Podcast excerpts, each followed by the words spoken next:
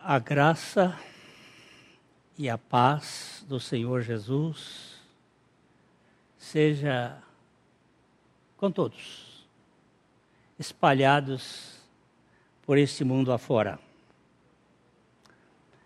Nós estamos num momento conturbadíssimo no nosso planeta. Há muita gente que pensa que é o fim do mundo. Pode ser sim. Ou ainda não. Muitos estão assustados. Mas há uma turma que não está nem aí. Faz pouco caso e acha que isso não é nada. Eu vou pedir para colocar Provérbios, capítulo 27, versículo 12. É um texto interessante, Provérbios 27, 12, porque ele diz: o prudente ou o sensato vê o mal e se esconde, mas os simples ou os tolos passam adiante e sofrem a pena ou sofrem as consequências. Esse texto ele mostra claramente que é preciso prudência, que é preciso cuidado.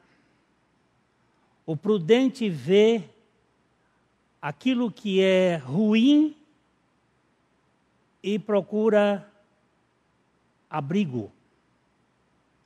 O momento é realmente seríssimo, meus irmãos não só pela fúria da malignidade do vírus, mas ainda pelas consequências emocionais, políticas, sociais, econômicas que advirão dessa peste. Nós estamos só no começo então nós precisamos de posições e cuidados especiais, porém, sem apavoramento. O medo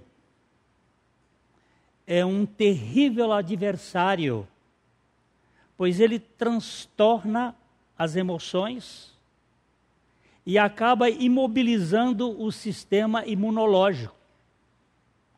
O medo paralisa a confiança, neutraliza a esperança. Por isso nós precisamos de bom ânimo. Como Jesus falou aos seus discípulos amedrontados, quando ele vinha andando sobre o mar, depois, naquele momento de tempestade, os discípulos pensando que era um fantasma, Jesus disse: Tende bom ânimo, sou eu. Não tem mais. Alguém disse que a coragem não é ausência de medo, mas domínio sobre ele pela confiança no Senhor. Esse tempo é um tempo sério que exige cuidados, mas não apavoramento é um tempo de exílio social, tempo de retiro das atividades. Nós vamos ficar exilados. Nós precisamos de nos isolar do maior número de pessoas possível. Eu quero que vocês ouçam bem isso. Não brinque com a questão do isolamento. É sério. O vírus passa rapidamente através de contato e muitos que não têm sintomas aparentes podem estar infectados sendo agentes de contaminação. Nós temos visto muitos ah, vídeos por aí explicando por parte dos, da área da saúde e nós não podemos minimizar. Eu sei que tem uns que são é, macro, de informações até um tanto mais uh, apavorantes, mas o, o, certo é que é melhor prevenir. Nós precisamos nos higienizar frequentemente. Eu estou, eu trouxe a, a minha a máscara, o meu gel, procurando sempre estar atento é, para com os cuidados, porque a gente toca numa coisa que pode estar contaminada e nós precisamos lavar sempre as mãos, estar desinfetando as roupas, limpando os sapatos, tirando os sapatos antes de chegar em casa, chegando, não entrando com aquele sapato que a gente vem da rua. É, tomando essas medidas essenciais de higiene para que a gente possa é, ter a condição de, de resistir melhor.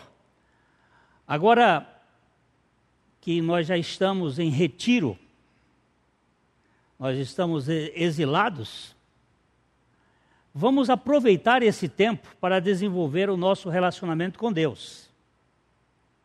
Eu sei que nós temos menos tarefas e precisamos ter um relacionamento mais íntimo com Deus, com a nossa família em casa, a família nuclear que está na casa, com pessoas amigas ou desconhecidas através do telefone ou da internet.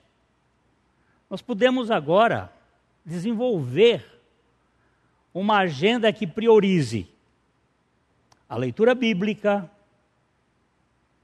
eu tenho aproveitado para isto, tem sido bom. Estou até estudando agora Apocalipse com mais detalhes. A oração, a gente vai ter tempo para orar. A meditação. Temos tempo e podemos meditar na palavra e orar mais tempo. Temos um reloginho de oração em nosso site que pode nos ajudar disciplinando o tempo de intercessão. Eu gostei muito desse relógio aqui para a nossa comunidade aqui. No, nos cultos ele é menor, mas tem um para meia hora e tem um para uma hora, que a gente pode detalhar assuntos e poder interceder é, por as, as coisas que estão acontecendo neste mundo. Nós precisamos interceder pelo mundo, pelo país, pela igreja, pelas famílias, pelas pessoas que o Espírito nos mover à intercessão. Nós precisamos fazer isto. Vamos fazer algumas coisas em casa que possam ajudar na sua organização. Agora tem tempo, a gente pode arrumar lá aquele quarto que está uma bagunça. Vamos fazer faxina, vamos fazer tarefas domésticas com a família, é, para que a gente não tenha mais ordem. É, talvez assistir algum bom filme que vale a pena, né? Porque tem tanta porcaria aí. Brincar com as crianças, fazendo atividades recreativas. Os nossos netos, né? eu tenho aproveitado a minha neta para conversar, para brincar com ela, cuidando das, dos, dos relacionamentos. Nós precisamos é, ter esse tempo com a família. Vamos telefonar ou entrar em contato com pelo menos uma pessoa por dia para pregar o Evangelho vai ser uma oportunidade para orar por aquelas pessoas que estão aflitas. Hoje eu tive essa oportunidade para confortar, para animar, para desenvolver uma alguma atividade para ser parte de projeto de Deus para este mundo. mesmo em casa, parados, nós não vamos ficar inúteis. Hoje nós temos os sistemas da, da comunicação via internet que entra nos lares, que vai longe. Nós somos filhos de Deus num mundo caído. E nós não podemos ficar imobilizados. Eu não sei se já chegamos no fim, mas com certeza estamos nos últimos tempos. E precisamos ser relevantes para esse momento. Precisamos ser parte do projeto de Deus para esta hora tão complicada. Eu acho que estes, essas coisas fundamentais que a gente queria dizer aqui agora, nós vamos, nesse momento, orar ao Senhor, pedindo ao Senhor direção, misericórdia e vamos colocar-nos diante do Senhor, suplicando a Sua manifestação. Eu te adoro, Pai porque tu és soberano. Não existe nada neste mundo fora do teu controle. Nós podemos olhar para esta hora e perceber que o Senhor está dirigindo cada, cada momento, cada coisa que está acontecendo. E como Daniel a ti, ó Senhor, pertence a justiça, mas a nós o corar de vergonha, como hoje se vê. Os homens no mundo, os moradores da terra, quer de perto, quer de longe, em todas as terras por onde estão, por causa de suas transgressões que cometeram contra ti. Nós somos hoje culpados por este momento histórico. E por isso nós viemos aqui te pedir perdão pela igreja fria, pela Laodiceia em que vivemos, sem compromisso sem vida espiritual autêntica. E por este mundo tão perverso, que precisa de uma correção do teu poder e mais da tua graça. Nós intercedemos por este mundo caído, que precisa da revelação de Cristo. Nós intercedemos pelo nosso país, por aqueles que querem a confusão, nós pedimos pela igreja, aviva a tua igreja nesse tempo. Pelas nossas famílias, ó oh Pai, salva as nossas famílias. Eu oro também pela área de saúde, por estes que estão no front, em frente da doença. Protege-os, Pai. Mas, por favor, quebranta-nos e aviva-nos realiza uma obra de quebrantamento neste mundo e aviva-nos por tua graça.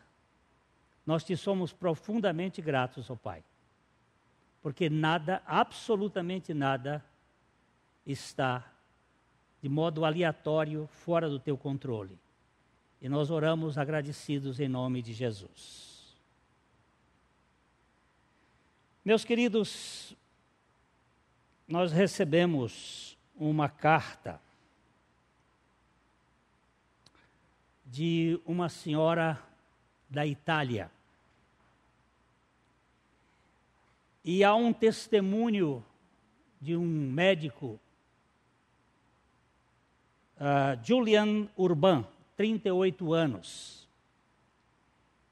E Nesta, nesta carta, ele diz o seguinte, desse, dando o seu testemunho: Nunca, nos pesadelos mais sombrios, imaginei poder ver e experimentar o que está acontecendo aqui em nosso hospital por três semanas. O pesadelo flui, o rio fica cada vez maior. No início chegaram alguns, depois dezenas e centenas, e agora não somos mais médicos, mas nos tornamos classificadores na fita e decidimos quem deve viver e quem deve ser mandado para casa para morrer.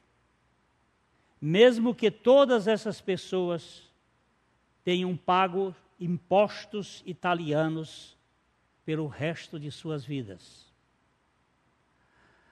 Até duas semanas atrás, meus colegas e eu éramos ateus.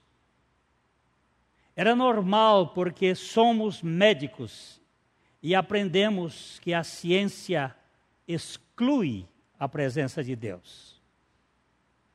Eu sempre ria dos meus pais indo à igreja. Nove dias atrás, um pastor de 75 anos, veio até nós. Estava doente. Ele era um homem gentil. Tinha sérios problemas respiratórios. Mas ele tinha uma Bíblia com ele. E nos impressionou que ele lia para os moribundos e os segurava pela mão e orava com eles.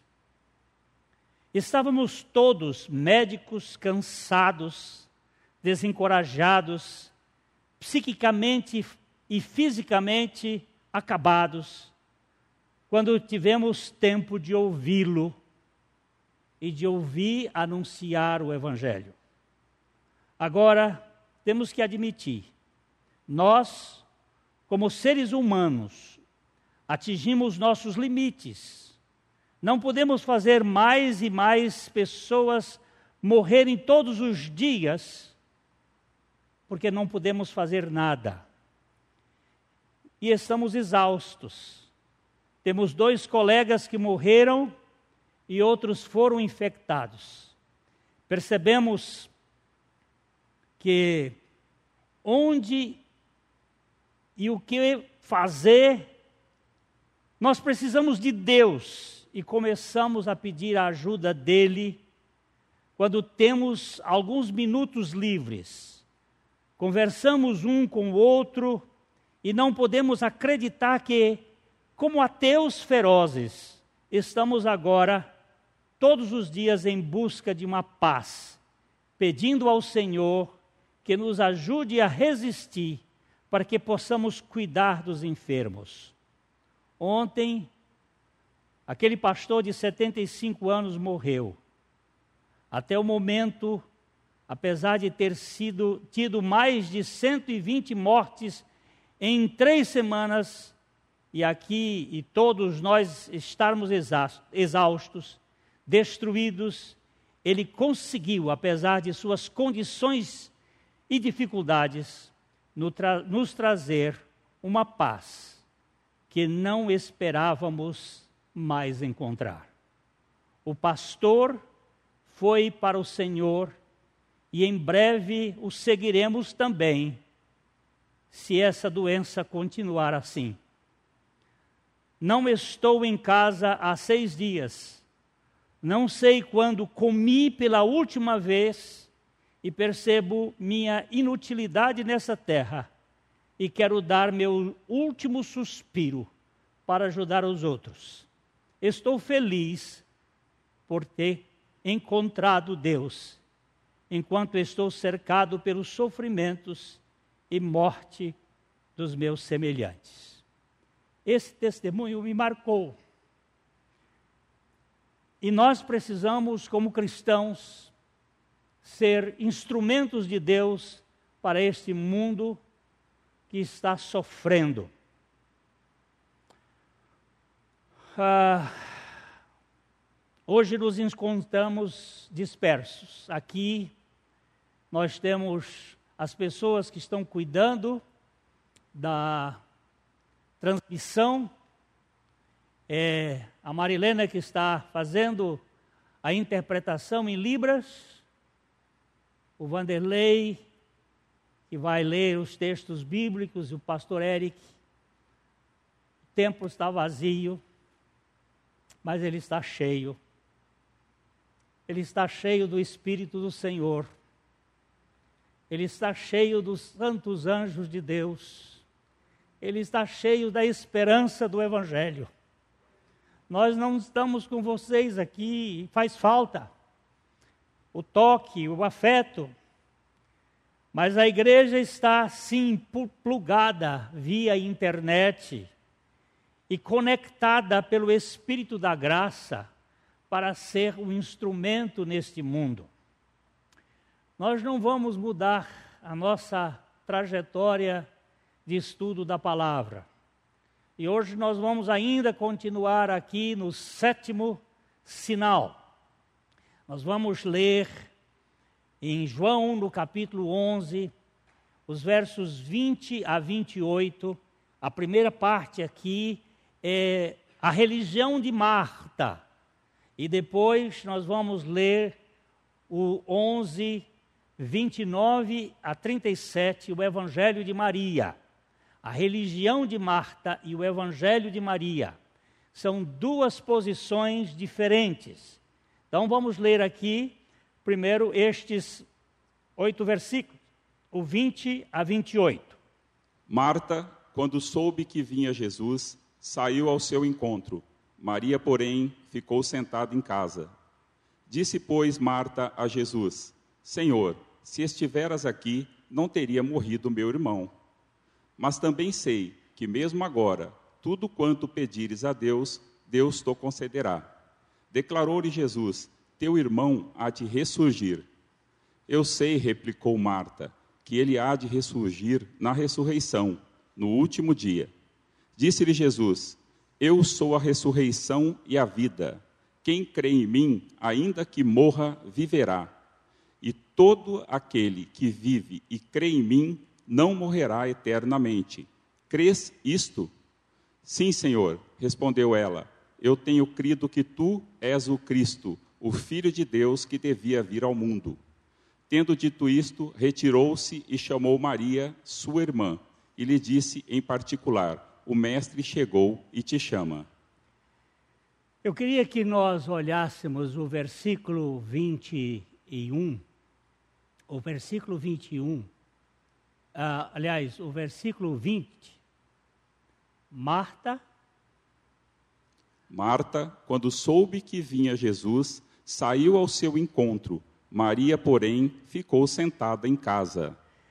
É, duas posições bem características.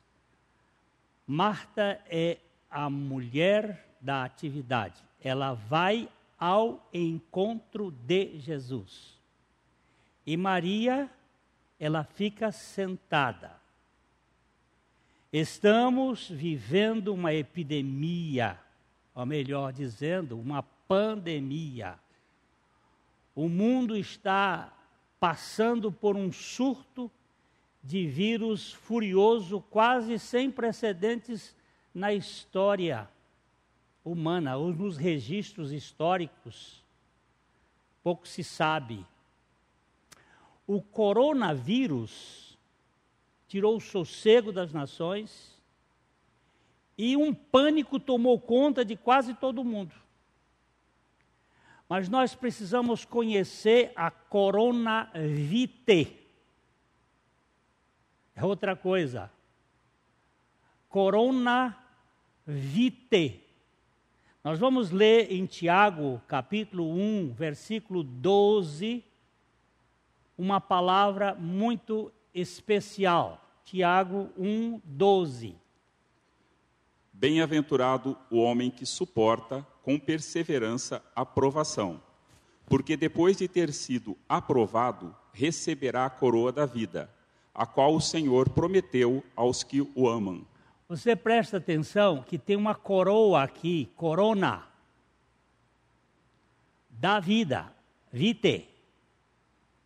A coroa da vida. Se tem um coronavita, um coronavírus que mata, tem uma coronavita que dá vida, que é vida. É este ponto que nós precisamos estar alertas. No livro de Apocalipse, no capítulo 2, Apocalipse 2, versículo 10, quando o Senhor está é, falando com a igreja de Esmirna, ele também dá uma, um, um significado dessa coroa. Que coroa é esta? Não temas as coisas que tens de sofrer. Eis que o diabo está para lançar em prisão alguns dentre vós, para ser dispostos à prova, e tereis tribulação de dez dias. Sê fiel até a morte, e dar-te-ei a coroa da vida. Nos dois textos, tanto o texto de Tiago quanto aqui em Apocalipse, é prova é a palavra peirasmos ou peirazo, que é esta prova, essas lutas, essas tribulações. Mas nós temos uma coroa da vida no fim da estrada, porque nós temos a vida, a vida de Cristo. Maria diz para Jesus: Se tu estiveras aqui, meu irmão não teria morrido. Mas era preciso que Lázaro morresse. Porque se Lázaro não, morre, não tivesse morrido, não haveria ressuscitação. E este último sinal é o sinal que aponta para a realidade do homem em Cristo. Ele tem que morrer para a sua velha vida adâmica e tem que ressuscitar em novidade de vida. Será que essa epidemia faz parte do tempo do fim?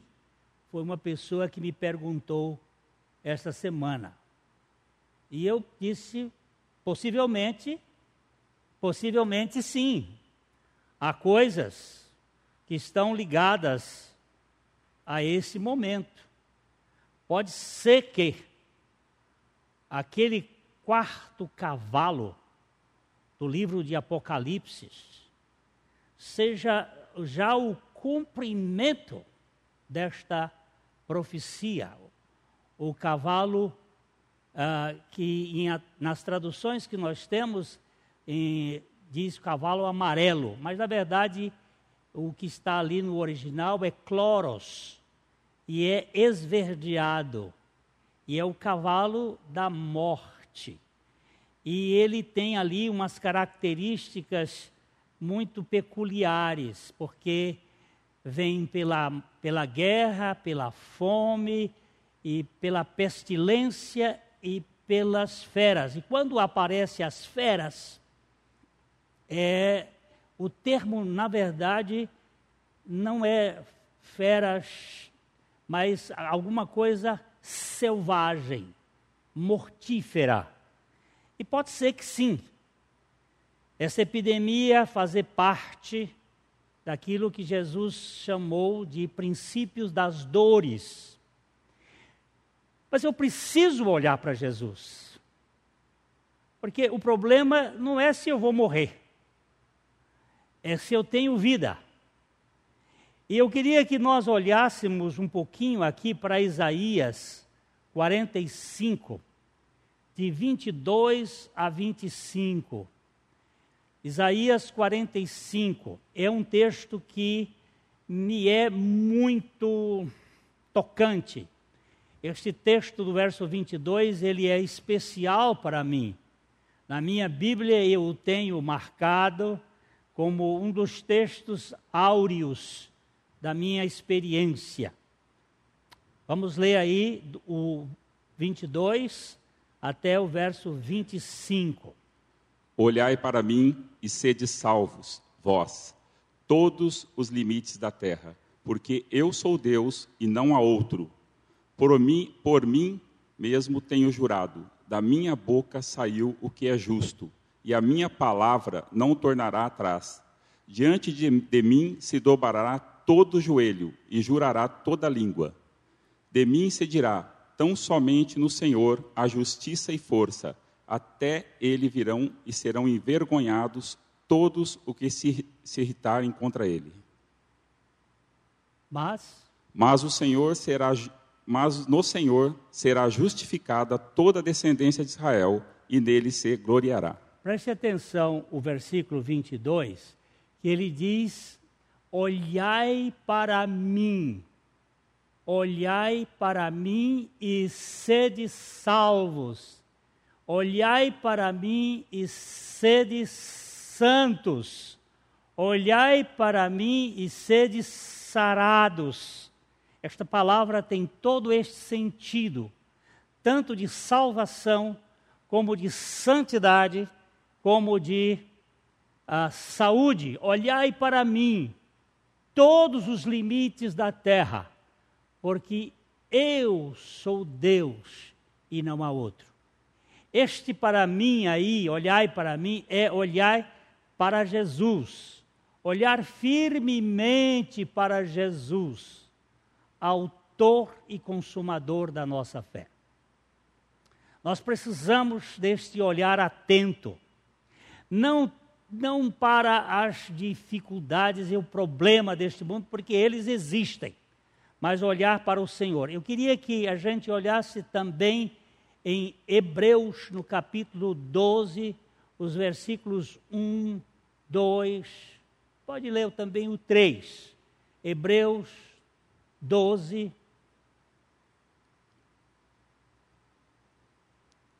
1. Portanto, também nós, visto que temos a rodear-nos de tão grande nuvem de testemunhas, desembaraçando-nos de todo o peso e de todo o pecado que tenazmente nos assedia, corramos com perseverança a carreira que nos está proposta olhando firmemente para o Autor e Consumador da fé, Jesus, o qual, em troca da alegria que lhe estava proposta, suportou a cruz, não fazendo caso, caso da ignomínia, e se assentando e está assentado à destra do trono de Deus. Considerai, pois, atentamente aquele que suportou tamanha oposição dos pecadores contra si mesmo, para que não vos fatigueis, desmaiando em vossa alma. Vamos voltar ao versículo primeiro aqui, que ele diz assim: Portanto, também nós, visto que temos rodear-nos, a rodear-nos uma tão grande nuvem de testemunhas, ele está se referindo ao capítulo 11 de, de Hebreus, começando ali com Abel, o primeiro mártir o primeiro a morrer neste mundo por causa de religião. A religião de Caim matou o evangelho de Abel. E passando por todos aqueles do, do período antediluviano e até os profetas que foram cerrados e mortos, uma nuvem enorme de testemunha, ele diz assim: desembaraçando-nos de todo o peso e do pecado que tenazmente nos assedia, corramos com perseverança a carreira que nos está proposta. Nós temos aqui neste mundo uma série de problemas e nós precisamos ser desembaraçar disto. Mas como? Ele diz: olhando firmemente para o autor e o consumador da fé, Jesus. Nossa nossa caminhada no meio de coronavírus é coronavita. É olhar para a coroa da vida que o Senhor Jesus tem para nós. Olhando firmemente para Jesus, o qual, em troca da alegria que lhe estava proposta, suportou a cruz. E aquela cruz foi o lugar onde ele pôde realizar uma tão grande salvação. É, e ele vai dizendo, ah, não fazendo caso da ignomínia, da vergonha, e ele está sentado à destra do trono de Deus. Se está sentado, como Maria estava sentada. Assentado, porque ele realizou o trabalho que não pode mais ser desmanchado. E ele diz: considerai. Essa palavra aqui é muito interessante na língua portuguesa, porque ela tem um sentido de sideral. Olhar para o universo, considerar atentamente aquele que suportou tamanha oposição dos pecadores contra si mesmo, para que não vos fatigueis desmaiando na vossa alma. Eu tenho visto algumas pessoas apavoradas, e aí nós precisamos de quê? Ter o foco certo, olhar firmemente para Jesus. É, essa semana eu recebi aí também umas, um texto de Isaías, e vamos dar uma olhadinha dele, que este é o, o texto de Isaías 26, de 19 a 21, este é o texto que aparece pela primeira vez no Antigo Testamento, o conceito ligado à ressurreição de um povo. E nós precisamos ver esta obra com mais atenção. Os vossos mortos e também o meu cadáver viverão e ressuscitarão. Despe despertai e exultai, os que habitais no pó, porque o teu orvalho, ó Deus, será como orvalho de vida, e a terra dará a luz aos seus mortos. Vamos voltar, vamos ficar aqui um pouquinho, vamos ficar aqui aqui. Os vossos mortos e também o meu cadáver viverão. Talvez este meu cadáver seja do profeta, talvez este meu cadáver seja do povo. O fato é que os vossos mortos e também o meu cadáver viverão e ressuscitarão Despertai e exultai os que habitais no pó, porque o teu orvalho, ó Deus, será como o orvalho da vida. É essa a questão aqui. A vida, a madrugada, o orvalho da madrugada, a madrugada do primeiro dia da semana, o dia da ressurreição, o dia da vida, aquele dia em que o Senhor Jesus saiu da, da tumba e a terra dará à luz os seus mortos. Talvez isto esteja se referindo exatamente àquele momento da ressurreição do Senhor Jesus e também daqueles que ressuscitaram com ele. É um fato de que ele veio para nocautear permanentemente a morte e nos dá a vida. Nós não somos os apavorados da morte, nós somos os paladinos da vida, nós somos o povo da vida. Verso 20. Vai, pois, povo meu, entra nos teus quartos e fecha as tuas portas sobre ti. Esconde-te só por um momento, até que passe a ira. Aqui muita gente está colocando isso para o, o, esta praga. Pode ser que sim, se esta praga for o que eu acho que é, e aí eu não posso afirmar categoricamente, mas se ela faz parte do cavalo amarelo, é a ira de Deus, pode ser também esta. E ele diz assim: para que enquanto, e aí eu vou reforçar isso, fica, fica dentro de casa. Não fique com contato com pessoas porque isso pode trazer um, um desencadear um processo de contaminação. Mas aqui a palavra é a ira. E a ira caiu sobre Jesus lá na cruz. Porque é a ira contra o meu pecado. E eu preciso ganhar esta realidade espiritual, que já não existe mais condenação sobre mim porque nenhuma condenação há para os que estão em Cristo Jesus. O verso 21. Pois eis que o Senhor sai do seu lugar para castigar a iniquidade dos moradores da terra. A terra descobrirá o sangue quem bebeu e já não encobrirá aqueles que foram mortos. É, eu, eu tenho uma, uma assim tendência para interpretar esse momento de crise como um momento de julgamento de Deus. É, no tempo de Davi, o rei Davi, ele cometeu um pecado que ele considerou o pecado mais grave da vida dele. Um grande pecado. Maior do que o adultério com Berseba, maior do que a mentira, maior do que a morte, foi contar o exército. Por causa dessa contagem do exército, Davi é, entrou numa situação bem complicada. Ele teve que escolher entre três castigos: três anos de, de fome, três meses de perseguição ou três dias de peste. E ele disse: Eu prefiro cair na mão de Deus. Mas um grupo enorme de gente morreu por causa do pecado de Davi. E eu posso supor que hoje tem muita gente sofrendo por causa da igreja. A igreja se mundanizou de tal maneira que ela só se preocupa com o poder e com a glória e com as coisas de importância, não com as pessoas a quem Deus ama.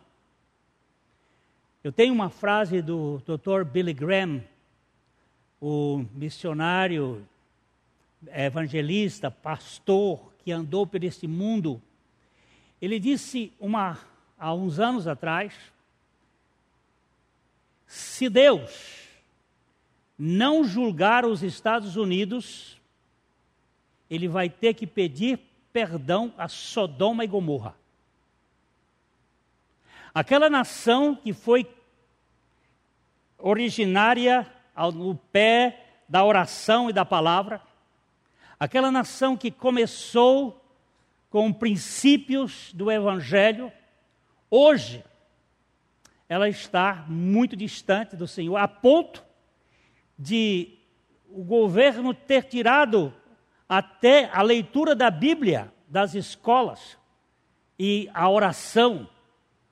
E aquela nação se tornou uma nação devassa, promíscua, a, a libertinagem, os filmes que se produzido lá em Hollywood para disseminar toda sorte de malignidade para a sociedade, para o mundo. E a palavra do Billy Graham é muito séria. Se Deus não julgar os Estados Unidos, ele vai ter que pedir perdão a Sodoma e Gomorra. E hoje nós vemos muitas igrejas preocupadas em shows, em espetáculos, e não estão preocupadas em pregar o evangelho das insondáveis riquezas de Cristo. E as pessoas estão achando que evangelho é isto, é show, é espetáculo. Não é vida transformada. Não é morte do velho Adão. Não é a ressurreição juntamente com Cristo. Então eu creio, meus amados, que nós precisamos conhecer a obra da cruz, porque é só por meio da cruz e da ressurreição de Cristo que nós podemos experimentar a nova vida. Nós precisamos ganhar a dimensão da revelação do Espírito Santo, da demolição do modelo adâmico do velho homem, com os seus ideais de poder, de grandeza, de levar vantagem, para sermos revestidos de Cristo pela ressurreição, da esperança de um novo reino. Esse último sinal da morte de Lázaro aponta para esta realidade, a morte do velho homem, e para a ressurreição em novidade de vida, a vida de Cristo, a vida do novo ser, a vida que tem uma corona vita, que tem uma coroa da vida não da morte, que vai nos levar para aquele ponto de nada neste mundo pode nos impedir de sermos testemunhas do Senhor Jesus Cristo. Então eu queria que você prestasse atenção. Marta, ela é uma mulher muito ativa, mas ela é uma mulher extremamente militar. Ela quer que Jesus Cristo faça o que ela quer. Marta foi, foi sempre é, uma pessoa que agia muito, que fazia as coisas acontecerem, mas ela não esperava no Senhor. Ela não confiava no Senhor. E Maria é um outro estilo. É a pessoa que fica com o Senhor. Marta vai parecendo um soldado ao encontro de Jesus e pede explicações. Se tu estivesses aqui, meu irmão não teria morrido. E aqui nós temos alguns aspectos desta, desta visão de Marta. Ela, ela sabe teologia, ela sabe sobre a ressurreição, ela tem consciência, mas ela não tem fé. Porque quando Jesus vai para ressuscitar Lázaro, ela é a primeira a se colocar como impedimento. Isto não pode acontecer. Ele já é de quatro dias, não mexe em defunto, não pode. É as pessoas que têm conhecimento, mas não têm experiência de fé, não descansam no Senhor. Ah, nessas duas irmãs nós vemos dois estilos de vida: o daqueles que se agitam e saem para cobrar seus direitos, e o daqueles que descansam e esperam a ação do Senhor. São dois modelos. Eu chamo isso de religião e evangelho. A religião é sempre cobrando. Marta tipifica as pessoas ansiosas e aflitas. Essas pessoas que não entram no descanso, estão sempre cobrando dos outros, reclamando da vida, insatisfeitas consigo mesmas. É uma turma rebelde, porque é isso que significa o nome Marta, rebelde. É uma turma rebelde, que usa a sua rebelião para contestar tudo, não tem estilo de fé, é um estilo de realização, é um estilo de administração, é um estilo de patrimônio, é um estilo de coisas, não é um estilo de pessoas, não é um estilo de redenção. Maria representa as pessoas que foram aceitas pelo Senhor e que escolhem o indispensável. Quando Marta estava reclamando, Senhor, o Senhor não se importa que ela fique aí sentada aos teus pés enquanto eu te sirvo?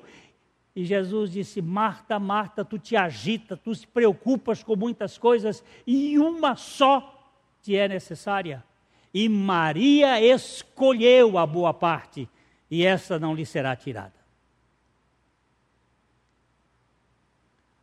Maria significa a rebelião, porque também Maria é rebelião, enquanto uma significa rebelde. A Maria significa rebelião que foi conquistada pelo Senhor e encontrou descanso. Todos nós somos rebeldes da, da, do jardim.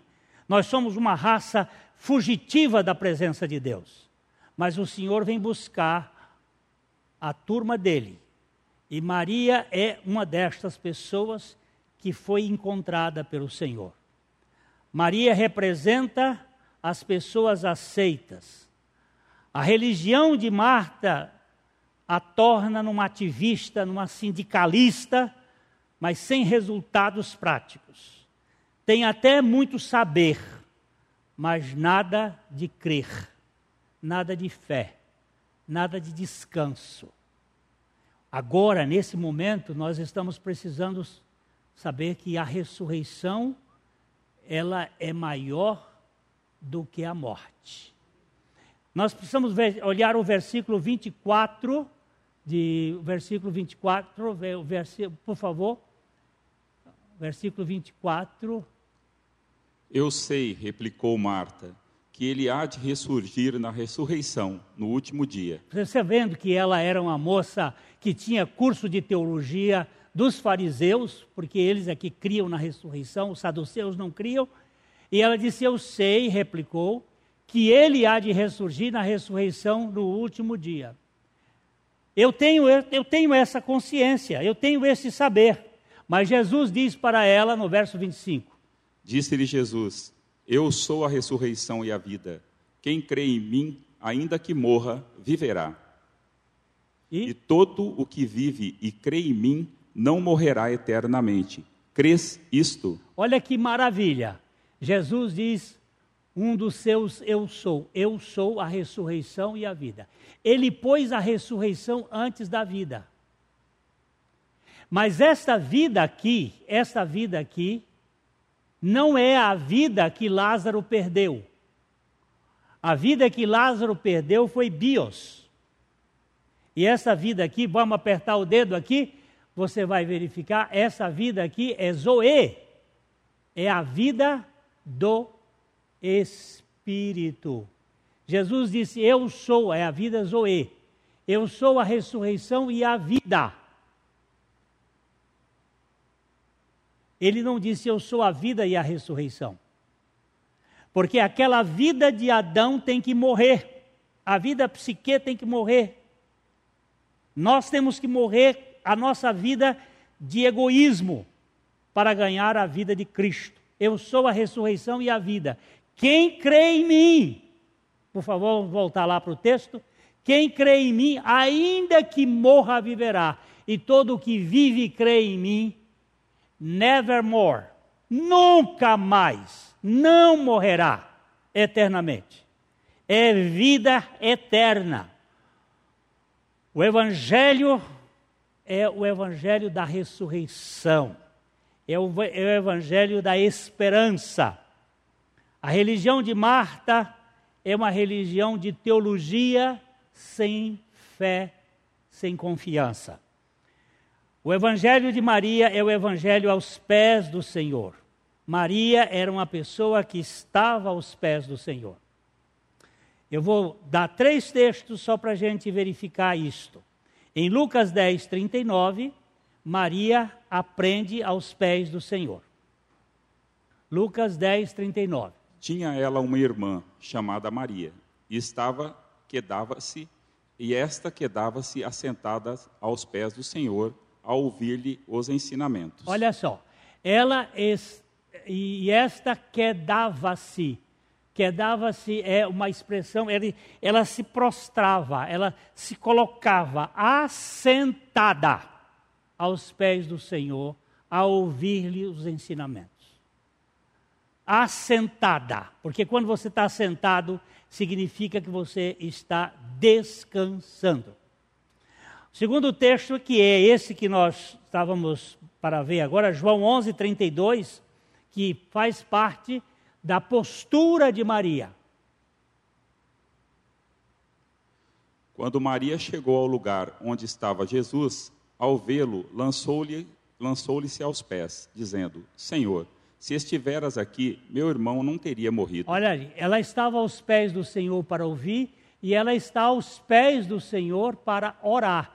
A palavra de Marta é igual à de Maria, só que a de Marta é de pé reclamando, a de Maria é prostrada intercedendo, orando. Senhor, se estiveras aqui, meu irmão não teria morrido.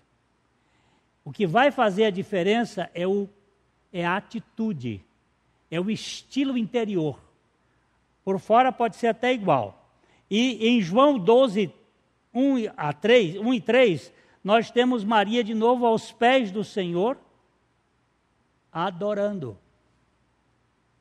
Seis dias antes da Páscoa, foi Jesus para Betânia, onde estava Lázaro, a quem ele ressuscitara dentre os mortos. Deram-lhe, pois, ali uma ceia. Marta servia, sendo Lázaro um dos que estavam com ele à mesa.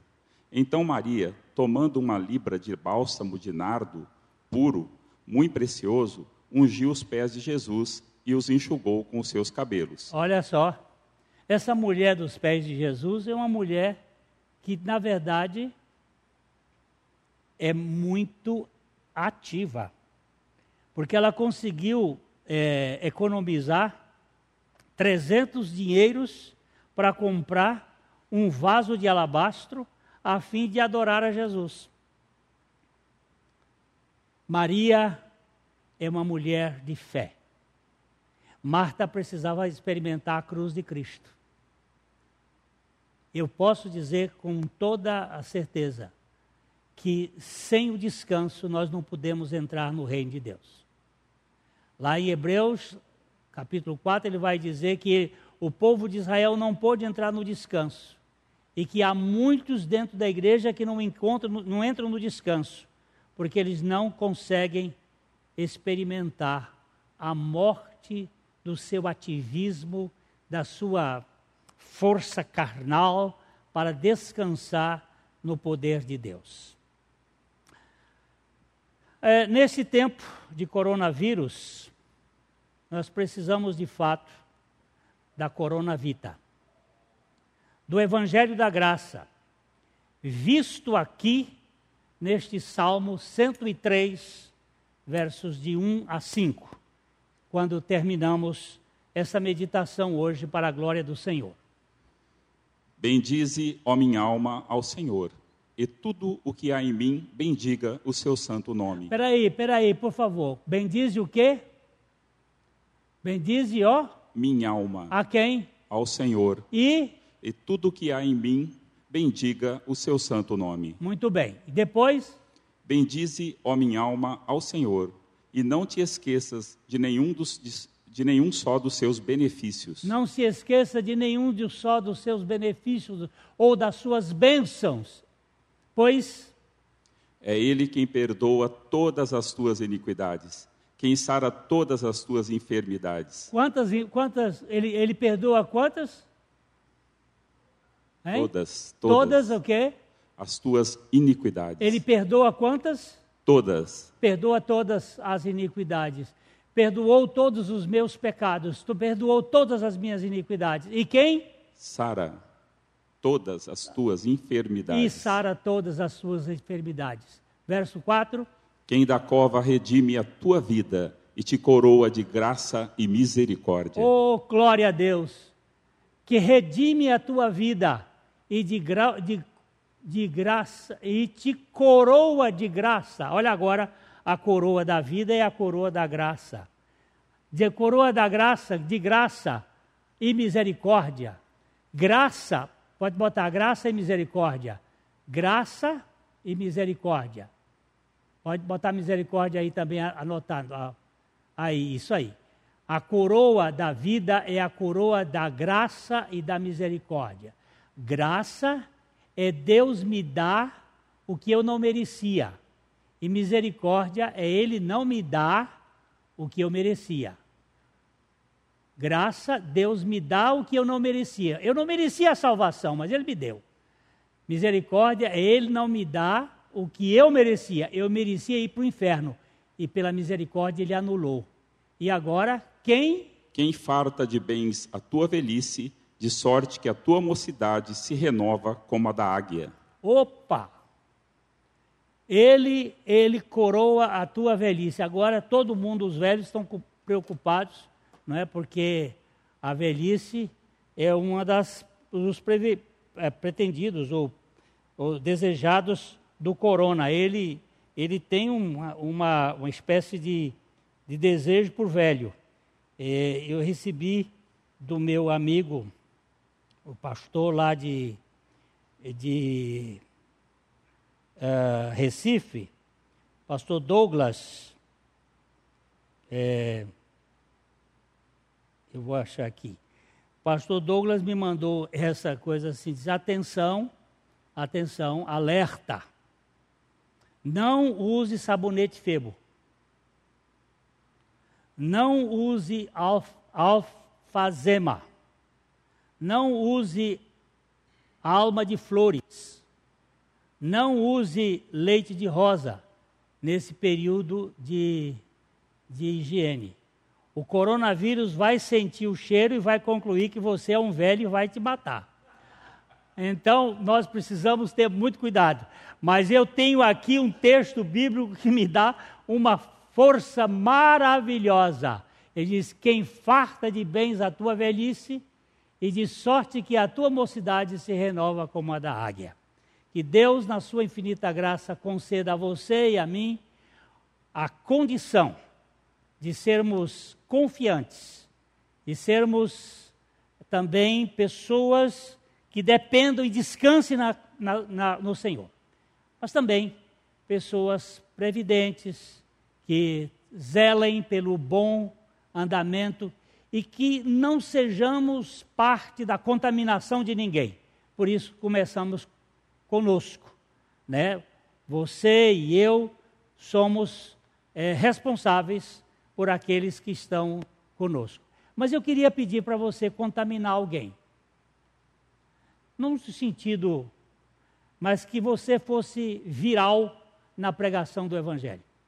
Que você passasse durante algum tempo essa semana orando e talvez enviando palavras, mensagens do Evangelho.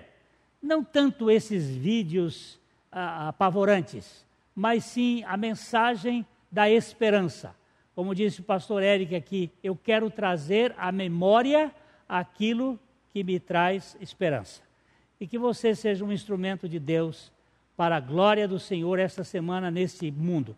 Telefone para alguém que está apavorado, fale com essa pessoa. Nós não podemos ter contato físico, mas podemos ter contato virtual, contato por telefone, e seja você e eu instrumentos de Deus para este mundo, para a glória do Senhor. Aleluia! Toda a glória e toda a honra seja dada ao Cordeiro.